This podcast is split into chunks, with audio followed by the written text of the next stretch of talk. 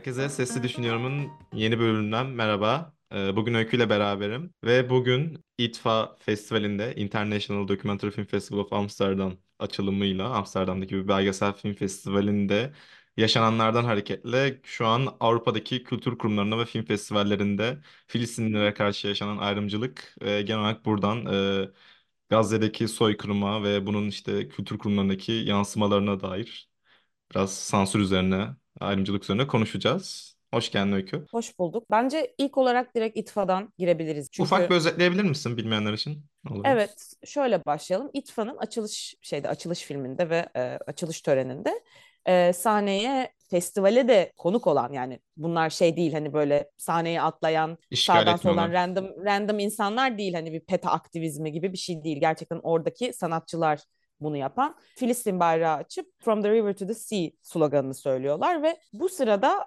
İTFA'nın direktörü de bunu alkışlıyor. Şimdi tabii ki de İTFA uluslararası bir festival olduğu için burada İsrailli Bileşenler Sanat Toplulukları sanatçılar da var İTFA'yla ilişkisi bulunan. Ve bunlar bir open letter yazarak siz nasıl işte From the River to the Sea diye bir sloganla ve bunun çünkü soy- soykırımı meşrulaştırdığını düşünüyorlar. Ee, bunu söylersiniz deyip tepki gösteriliyor. Ama bir noktada aslında şunu da söylemek lazım. Ee, Hollanda'da bu slogan bir suç sayılmıyor. İfade özgürlüğü ba- e, kapsamında yani o Orada yasalar. şöyle bir ikilik varmış benim okuduğuma Hı. göre. Su- Suç sayılmıyor anayasaya göre ama e, parlamento bunu kabul etmiyormuş. Yani bizdeki biraz AYM krizi gibi. Anladım. Anladım. Ama yine de yani bu, bu önemli değil. Hani uluslararası oradaki hukuki anlamda ne ne düşündükleri önemli değil ama ben bu sloganı duyduğum zaman ya- yani İsrailler farklı düşünüyor olabilir ama bence ben burada kesinlikle sadece kendi oradaki hakimiyetini meşrulaştıran bir topluluğun şeyini görüyorum. Yo Olması de gereken bir şey benim de kişisel görüşüm böyle yani E, hep beraber barış içinden Nakba öncesi dönemde bütün e, inançlardan ve bütün milletlerden insanların beraber yaşamasını e, anlatan bir söz aslında. Yani bir de şimdi İTFA'nın bu olaydan sonraki aslında verdiği tepkiler sıkıntı bence. Yani çünkü orada hakikaten direktörün, festival direktörünün konumu da çok ikircikli. Ama ben bu İTFA'nın tavrını birazcık bizim Antalya Film Festivali'nde yaşananlar sonrasında festivalin reaksiyonuna benzetiyorum. Çünkü tekrar tekrar statement yayınladılar. Tekrar tekrar düzeltmeler ve hiçbir şey- hiçbiri orada işte filmlerini çekmeyi çekeceklerini söyleyen sanatçıların taleplerini tatmin etmedi ve her seferinde o kadar orta yolcu ve işte sözde politikli korrekt bir dil benimsediler ki yani okudukça böyle insanın şey böyle bu ne ya diyorsun. Hiçbir şey söylemiyor çünkü. Hiç anlamlı, sonu, bir sonuç doğurabilecek bir şey vaat etmiyor. Şey Meryem Tafakori İranlı bir e, belgesel yönetmeni. Onun bir açık yazdığı mektup vardı filmini festivalden çekerken. O çok güzel özetliyor bence orada. Hani bu sürekli barış ve iki tarafa da sakinleşme çağrısını o kadar e, şey bir yerden apolitik bir yerden kullanıyorlar ki hani hiçbir şekilde suya sabuna dokunan bir yere dönüşmüyor ve hiçbir şekilde bir insanları bir eyleme itmiyor ve böylece aslında bir noktada İsrail'in şu anki saldırılarını hani e, yapmalarına da alan sağlıyor. Çünkü yani iki tarafa da eşit mesafede alınıyor ama aslında bir taraf bombalıyor bir taraf bombalanıyor gibi bir durum var. Ve bu Evet açıklamalar zaten asla yeterli değil. tüm bu podcastler ya da işte konuşulan tartışmalarda belli temel sorular var ya işte İsrail-Filistin savaşı mı ya da burada iki eşit taraf hani biri birine saldırdı. Hani o, o kadar tarihsel bağlama oturttuğumuzda bunu asimetrik bir durum ortaya çıkıyor ki yani bunu o şekilde değerlendirmek zaten festival açısından çok saçma. Ben bir de şeyi düşünüyorum yani bu sadece İTFA özelinde değil ama bu film festivallerinde özellikle geçen sene Berlin'de ş- şahit olduğum bir şeydi bu. Çünkü Berlin Film Festivali tam deprem sonrasında denk geliyordu ve psikolojik olarak onun filtresinden geçirerek her şeye bakıyorsun ister istemez. Ve festivaller hakikaten insanların travmalarını, işte toplumsal travmaları e, bir şekilde böyle metalaştırarak sürekli önümüze koyuyor gibi hissediyorum ve bu çok paradoksal bir şey çünkü gerçekten belli noktalarda görünürlük sağlıyor. Örneğin Ukraynalı yönetmenler için savaş döneminde olduğunda. Ama bir yandan da yani hakikaten bir merchandise gibi orada evet bir de bu savaşla ilgili bir seçkimiz var. Bir de bu toplumsal e, travmayla ilgili şeyimiz var. Bakın İran'daki kadınların sorununu da ele alıyoruz. Bunu da yapıyoruz, bunu da yapıyoruz gibi böyle bir şey toplumsal travma vitrinine dönüşmüş durumda festivaller. Yani politik olarak bunları filmlerini yer vermek gerçekten sonuç doğurabilecek bir şey yeterli mi? Yani bu yeterli mi? Ben bunu da sorguluyorum mesela. Sen orada işte Ukrayna'dan filmleri gösterdiğin zaman bu neye hizmet ediyor? Sonucunda ne oluyor bunun? O filmleri biz izlediğimizde ama savaşlar devam ederken bir şeye gerçekten katkı sağlıyor muyuz? Yani tabii bu genel olarak bir sanatı ilgilendiren bir konu ama ben bunu çok düşünüyorum artık ya sürekli. Bence şey değerli yine de film festivallerinde böyle seçkilerin yapılması ve ona tartışma alanı açılması ama bir yandan da çoğu zaman bunların hani aslında biraz insanları soğutmak için yani konuşuldu bitti biz bunu alan açtık şeklinde ve aslında bir, oradan sonra da bir yani bir topluluk aksiyona geçmiyor ya aslında orada konuşulup evet. bitiyor ve öte yandan bir de şey var mesela yine İTFA'daki meselede Filistinli filmler için bir seçki vardı. Ee, Filistin'den gelen Hı hı, filmlerin olduğu ve hatta markette falan da Filistin Hub diye bir yanlış isimlendirmiyorsam öyle bir ne denir Şi- şirket ya da film komisyonu kuruluşu gibi bir şey vardı. Festivallerin istedeki şey biraz daha tamam biz bunları koyalım buraya burada görünsün. Dostlar alışverişte görsün ama iş gerçekten hani bir şeyleri konuşmaya geldiğinde iş gerçekten hani o e, sahneyi ele geçirmeye geldiğinde o pankartı açmaya geldiğinde bunlar tehlikelidir çünkü biz Batı'nın yanında olmalıyız. Yani mesela bunu Ukrayna için yapabiliriz. Festivalin açılışında Ukrayna bayrağını asabiliriz, Ya yansıtabiliriz. Ama adamlar Filistin olmaz. Adamlar yani kaç tane uluslararası ödül törenine bilmem ne Zelenski'yi çıkardı. Hani yani bir noktadan Zelenski çok mu şey birisi mesela hani çıkarılacak birisi. da öyle bir şey geliyor ki bu absürtleşti artık yani ilk çıktığında a, böyle gerçekten ciddi ve aa falan olduğumuz bir olay. Aa yine Zelenski. Aa yine yani bu, bu medyatize etmenin de bir sınırı olmalı gerçekten ve ayrıca şu riyakarlığı da söylemek istiyorum. Bunu Twitter'da da yazdım. Desteklemesem de Cannes'da Berlinal'de Rusya-Ukrayna savaşı sırasında ve işte bu İran'daki kadınların eylemleri sonrasında işte İranlı temsilcilerin zaten bir de İran'daki yönetmenlerin tutuklanma meseleleri var. İşte İranlı dele, İran'daki film delegelerinin, temsilcilerinin ve Rus Rusya'nın devletle bağlantılı gazetecilerin ve temsilcilerin festivale gelmesini yasakladı.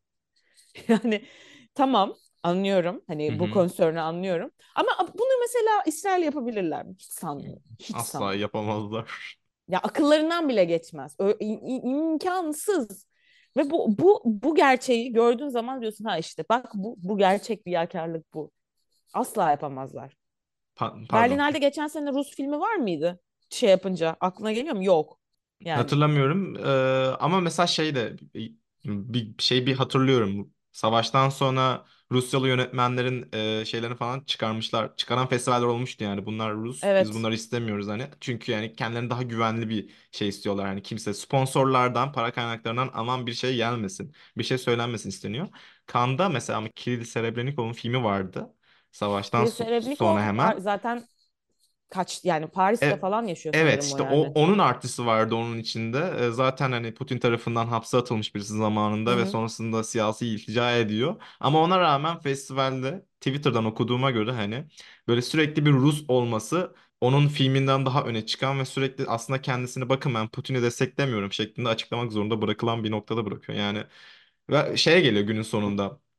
Sonuçta Avrupa'da bir noktada ifade özgürlüğü üçüncü dünya ülkelerine göre daha gelişmiş desek bile sonuçta festivalleri yapmak için her zaman bir yerlerden para almak lazım. E bu paralar da e, bir yerlerden geliyor. Bu gelen para her zaman belli bir ideolojiyi, belli sınırları beraberine getiriyor. Avrupa'da da şu an bütün kurumlar bu antisemitizme karşı dünyanın hiçbir yerinde olmadığı kadar daha katı sınırları olduğu için e, soykırımdan sonra ve ifade özgürlüğü belli sınırlar içerisinde geliştiği için orada. Şu an herhangi bir ifade soykırıma karşı hemen sen antisemitiksin bitiyor.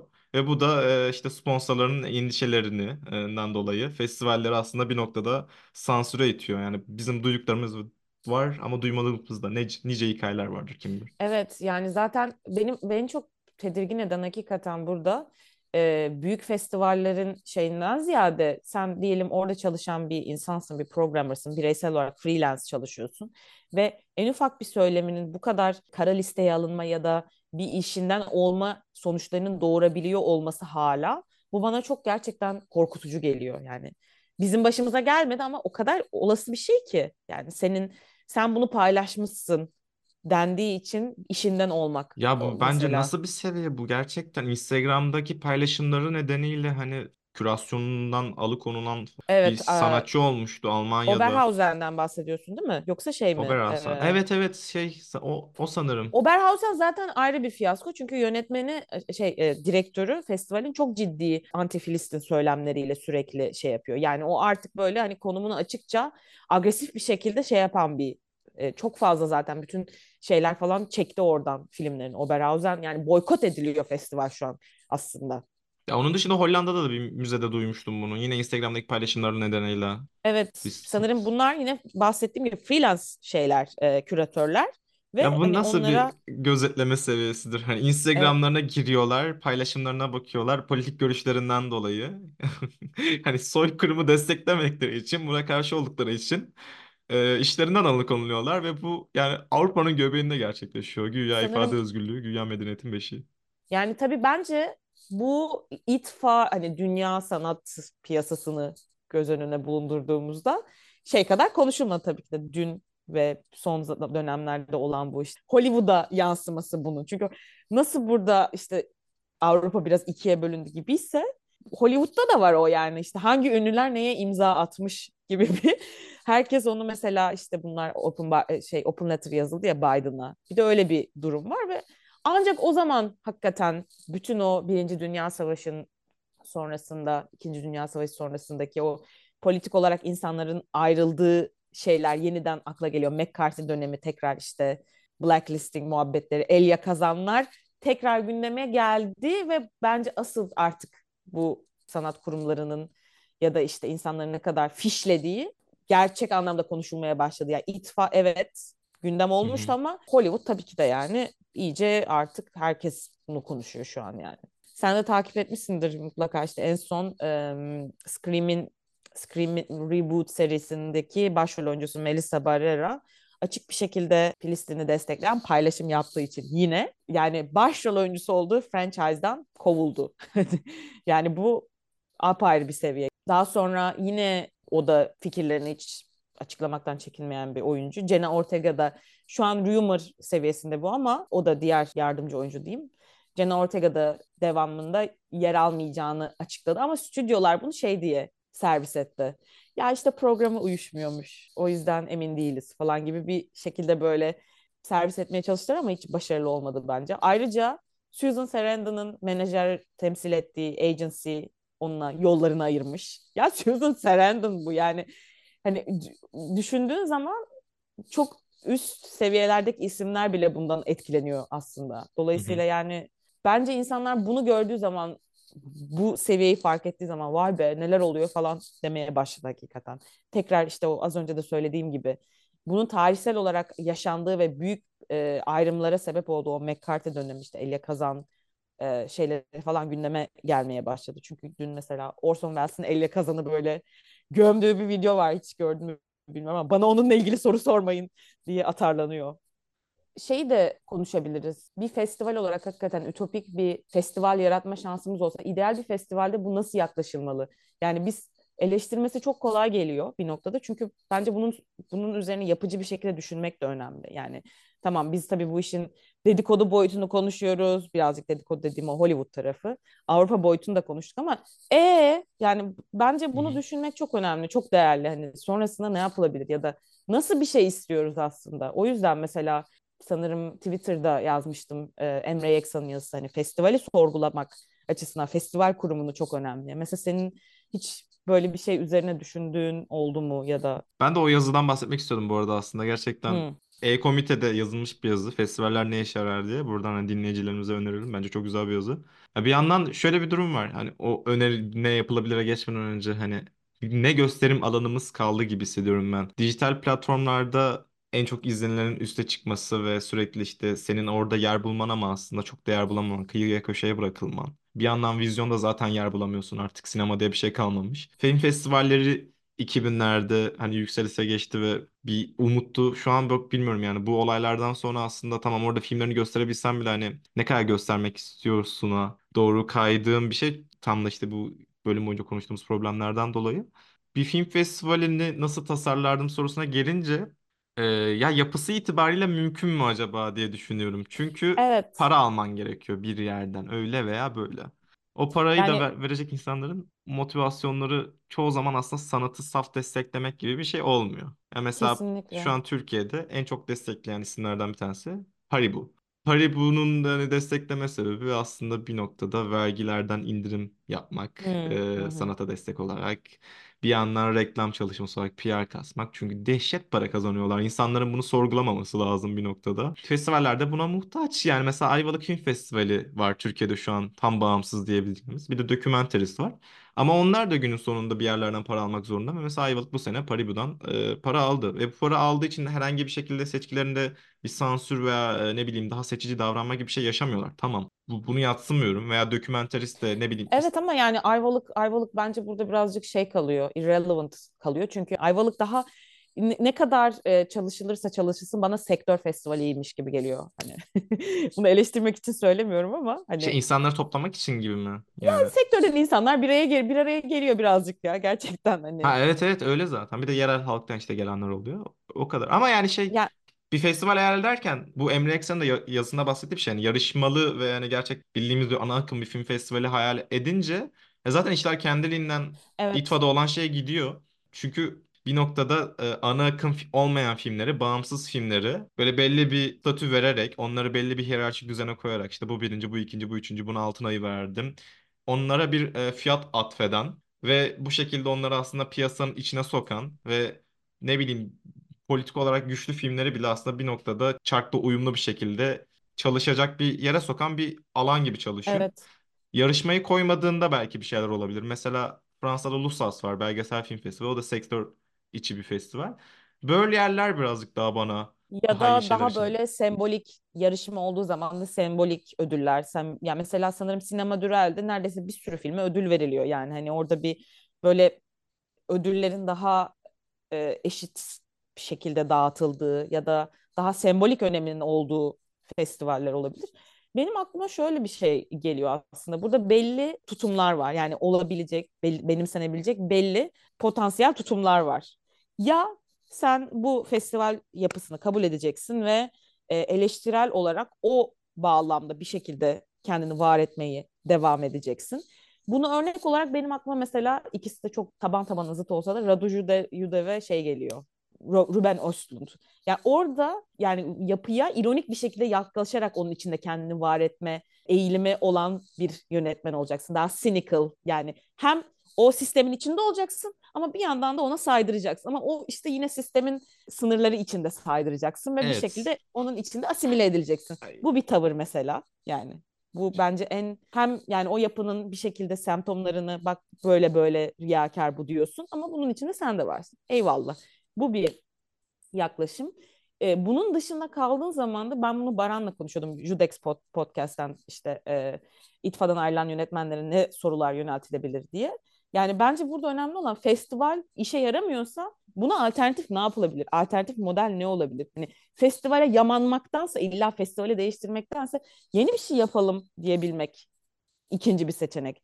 Tabii bu özellikle Türkiye bağlamında örneği alternatif olmadığı için çok zor. Yani bir şey tasarlamak bir alternatif Ya forum aslında olabilir, kooperatif gibi şeyleri düşünmek, tahayyül etmek bence o kadar her şeyin işte İKSV'nin tekelleşmiş bir yapı ki bunun dışında bir şey düşünmeye çalıştığın zaman error veriyorsun. Çünkü her yer tutulmuş durumda. ya bir alternatif olarak mesela benim Antalya Film Festivali'nde yaşanan sansür skandalına e, kafamda şöyle bir şey canlanmıştı. Ya ben Antalya'da olsam e, orada desem ki bir anda e, tamam bu film festivali böyle zaten iptal ediyorlarsa bırakın etsinler. Neydi ki bu film festivali ne bekliyoruz? E, filmlerini çeken e, yarışmacıları ve işte jürileri hani hep herkes Antalya'ya gelsin. Burada alternatif bir mekanda daha kötü koşullarda Gösterelim izleyelim belki filmlerimizi. Evet ne bileyim Yani mesela orada kötü bir salon ayarlayalım. İlla ki birisi çıkar vermek isteyen. Ücretsiz de olsa işte ne bileyim oradaki konuklara otel parasını falan karşılayamasak, yol masraflarını karşılayamasak da hani böyle bir alternatif yapılabilir diye düşünmüştüm. Sonra e, bir panele katıldım bununla alakalı İstanbul'da. Bir iki üç hafta falan geçmişti üstünden. Ve orada tam da bunun aslında bir örneğin yaşandığını öğrendim İstanbul'da.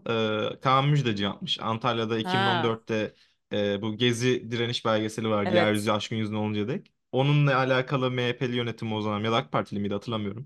Neyse belgesel seçiyi kaldırdığında alternatif bir gösterim olarak İstanbul'da yapılmış bu. Ulusal Hatta yarışma yapıldı. Evet evet yapıldı. bir sene ben hatta iki, iki sene yapılmış Aynen. hatta. Ama şimdi şurada da böyle bir durum var. Böyle şeyler ancak alternatif olarak kalabilir. Çünkü gördüğün gibi hani iki sene ancak yapılabilmiş. Çünkü Heh, sürdürülebilir değil. yani ya da sürdürülebilir olabilirken çünkü bence Antalya özeliyle alakalı bu. Bir anda Antalya böyle e tamam hani çok sert tepki gösterilirken ilk başta yönetim değişince falan e tamam o zaman geri dönelim Antalya'ya falan bir anda o ulusal ya- yarışma konsepti ya da öyle bir şey oldu unutuldu ve herkes normal bir şekilde Antalya'ya gitmeye başladı Evet, yani. ayrıca bu hiç de konuşulmadı yani. Gerçekten hani Evet orada 5 senedir neden e, ulusal yarışma yoktu? E, yönetim değiştiğinde bununla alakalı bir söyleşi, bir panel, bir konuşma bile yapılmadı. Gerçekten o tarih unutturuldu ve Allah aşkına biz yani e, Düzen Partisi'nden, CHP'den ne bekliyorduk da bu kadar hani ulusal yarışmaya geri getirdi de ne oldu hani gerçekten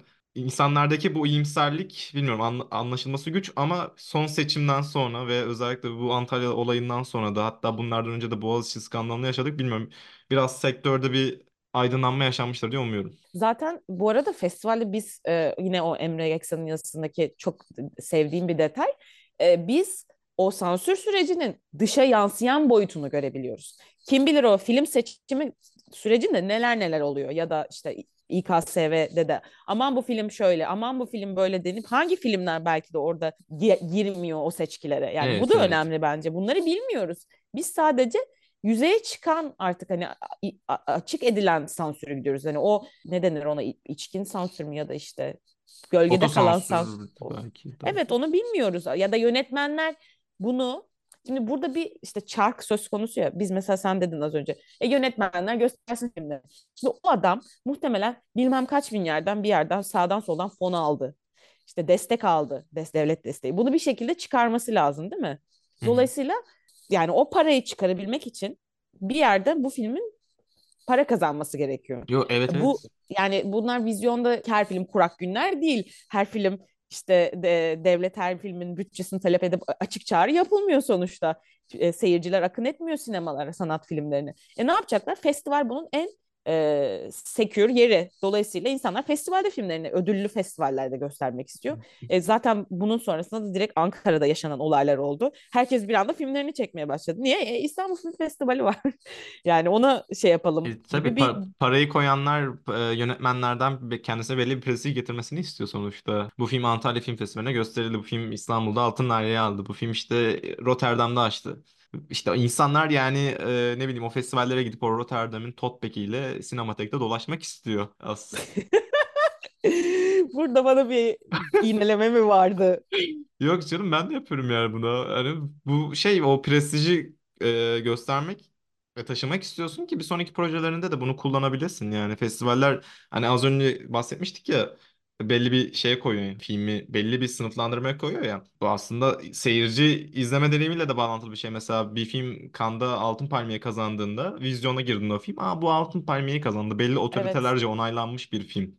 Bu bir prestijdir ve işleyen bir prestij ve bunun ekonomik bir karşılığı var e, biz alternatif festivaller yaptığımızda bu o prestiji yaratabilecek mi? Kaan Müjdeci'nin Hmm, Antalya'da alternatif yaptığı şey iki sene gidebilmiş ama diyelim ki 10 sene gitseydi bu uluslararası kurumlarca bir belli bir hani orada bir birincilik ödülü almasa prestij kabul edilir miydi? Zaten oraya yarışmayı dahil etmemek öyle bir ortama ne kadar mantıklı.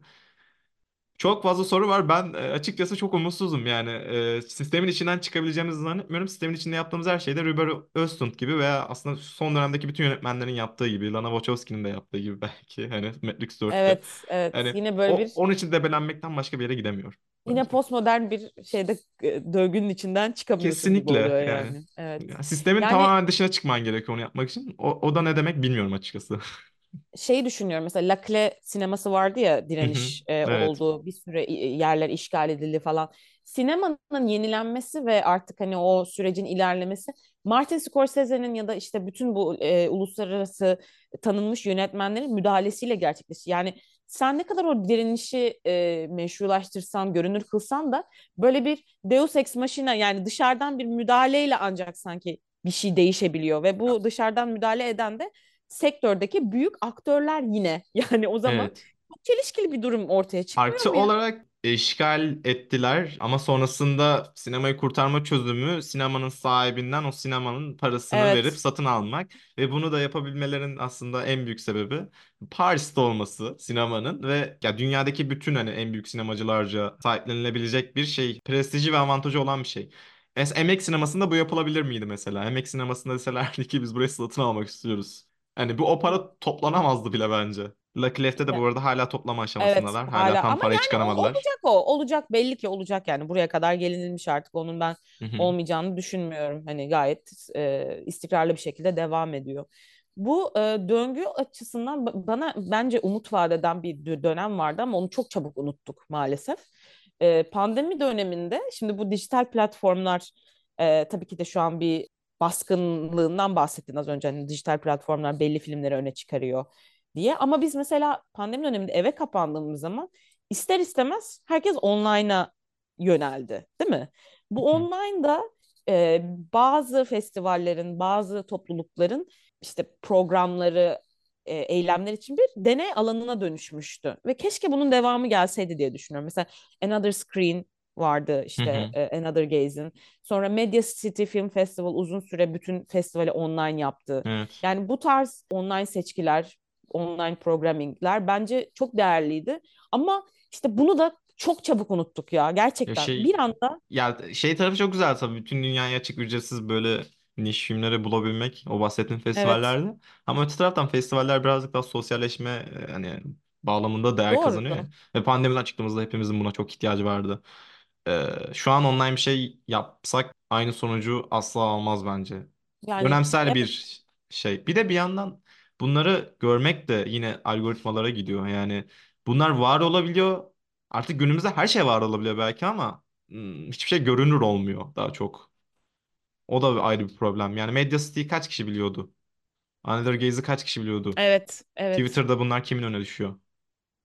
Çok çok haklısın canım. Zaten e, burada bence bizim alternatif olarak düşündüğümüz tasarımlarda da bunun asıl önemli olan ve genelde düşünmediğimiz boyutu sanat üretirken de o sanatla ilgilenen özne olarak var olan bireylerin bundan ne kadar etkilendiği ya da faydalanabildiği. Hı hı. Yani sen diyelim oradaki işte Ukrayna Savaşı'ndan ya da e, bir diasporadan bahseden bir film çekiyorsun ya da bir seçki yapıyorsun. E peki bu diasporadan etkilenen insanlar bunu ne kadar e, erişebiliyor bu filmlere ya da onların sanatla olan etkileşimine nasıl bir katkı sağlıyorsun? Yani o zaman sen de onu sömürmüş oluyorsun kardeşim ya bu da bir gerçek bence. Yani özellikle işte bu Venedik Film Festivali'nde de benim en azından çok rahatsız olduğum şey buydu. Yani festivali bir işte bu sorunlara, işte mülteci sorununa dikkat çekmek için bir platform olarak kullandırken aslında sadece sen kendine mi dikkat çekiyorsun kendi sinemana işte Agnieszka Holland var, Matteo Garone'nin filmleri bağlamında hani bunu özellikle sorgulamıştım. Çünkü bilmiyorum o filmdeki o olayların üzerine ne kadar gidiliyor. Sadece aa ne kadar e, üzücü bir durum deyip geçiyoruz yani yani en azından oradaki insanlar geçiyor. Belki biraz toparlayacak olursak o itfaiye çıkan eylemcilerin ya da sanatçıların eylemi çok daha değerli geliyor. Tutup da oraya bir işte Filistin programı 3-5 filmi bir araya Hı hı. toplamaktansa bir kamuoyu oluşturabilmek için ya da bizim bugün bunu konuşuyor olmamızı sağladıysa bu bence kesinlikle o filmlerden daha değerli. O filmlerin orada olması. Bence de. Böyle yerleri bence tamam kökten değiştiremiyoruz. Ama en azından böyle skandallar yaşandığında bence işgal etmeliyiz. Ne bileyim Antalya mesela bu sene yapılsaydı, direkt iptal edilmeseydi şey bence çok değerli bir eylem olabilirdi. O gösterimleri hani o gösterilmeyen filmleri Evet, disruption mekan yapmak yani. mekanı işgal edip gösterimleri Evet, baltalayıp ne bileyim mesela sinema salonunda insanlar film izlerken bir anda e, sahneyi işgal etmek. Ardından ne bileyim e, sokakta bir projeksiyon kurup gösterilmeyen filmleri göstermek tarzı şeyler. Bunlar da hani benim aslında dediğim alternatif şeyler, sürdürülebilir şeyler değil ama en azından bir dikkat çekip bir konuşma alanı açıyor. evet. Bu çok önemli ya gerçekten. İnsanlar bunu şey olarak aman bozdular, rahatsız ettiler bilmem ne falan gibi Biraz amaç o yorumluyor da bu çok aslında. önemli. Çok önemli, gerçekten çok önemli.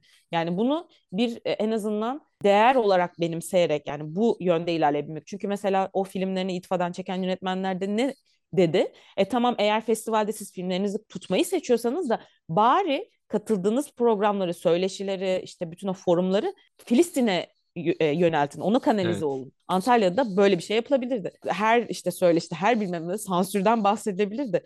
Daha Evet. çok gözlerine vurulabilirdi. Yani bu çok daha etkileyici olurdu. O zaman ne oluyor işte? İTFA gibi sürekli böyle işte bir bildiri aman kusura bakmayın kusura bakmayın özür. Ya bak ne, ne kadar onu baskı altında tutuyorsun. Yani bu, bu da bir baskı oluşturuyor aslında. Ama olmadı evet. maalesef Türkiye'de.